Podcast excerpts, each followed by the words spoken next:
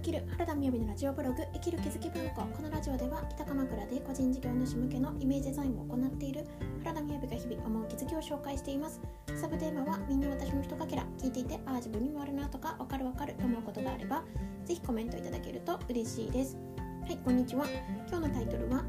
えーとあこなさないととと考えてる時こそという話をしたいと思います、えー、まずはじめに12分近況報告ですが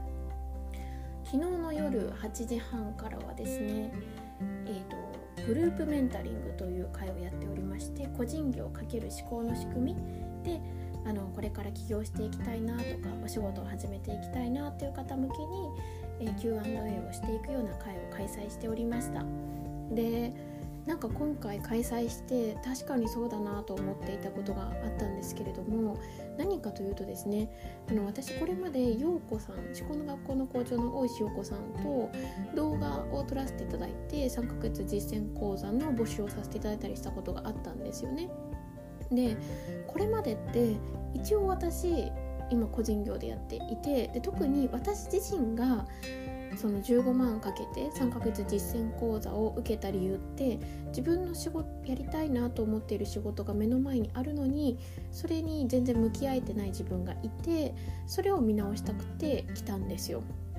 でやっぱりなんかなんていうのかな理想の出会いっていうことでじゃパートナーシップを見に行こうなんて思った時も結局私はそれの木で独立を6年前倒しで始めたっていうところもあったりしてあのなんか仕事についての変化ってすごく多かったんですよね。でその仕事の変化のアフターが個人業をやっているっていうことだからこそまあそういった形でお仕事についての動画を撮ることが多かったんですけれどその時に陽子さんとお話ししていた時にねあの動画の内容って一つはやっぱり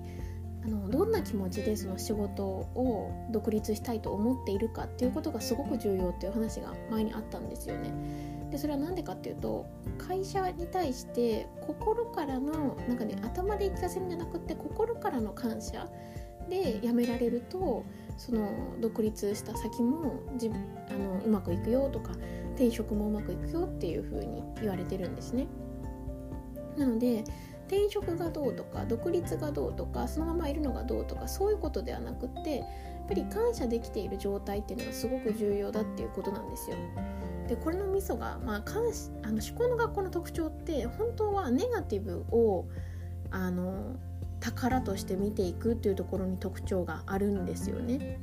思考の仕組み自体は例えばネガあポジティブなもの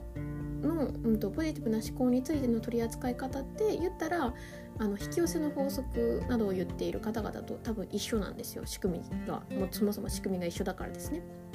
でも思考の仕組みあの思考の学校の特徴自体をネガティブを見ていくっていうことに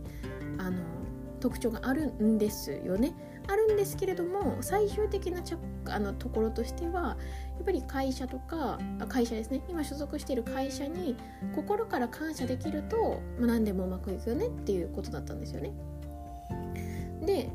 昨日の会を開催してみてあの、まあ、今まだ独立しようとか全然思ってないしそれこれまでも全然思ったこともなかったけれども参加してみようと思って参加したっていう方がいらっしゃったんですけれどもやっぱりその会社がやってくれていることが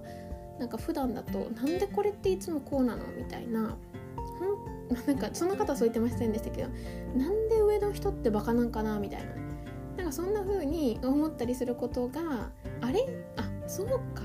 これって全然見えなかった愛なんだなって気づけたっていうような話があって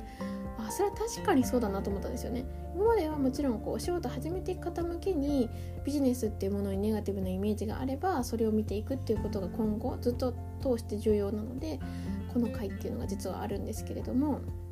でも私自身も実はあのなんかすごく独立したがらしたそうな人なのかなって思われるかもしれないですけれど全然なんか時間とタイミングが変わったらもう今勤めたいなってすごく思うぐらいいや会社って面白いなってすごく思うんですよね。でそのぐらいあの会社っていうシステムはすごくいいなと思っているんですよ。なので私自身がそういう風に心境が変化したから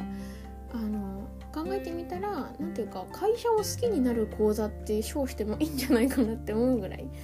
の体験がありました。まあそんなことでもう4分5分喋ってしまっておりますけれども、えー、今日お話ししたいなと思っていたことは何だったのかな？と言いますとあれ？すっかりこんな余談ばっかり喋っていて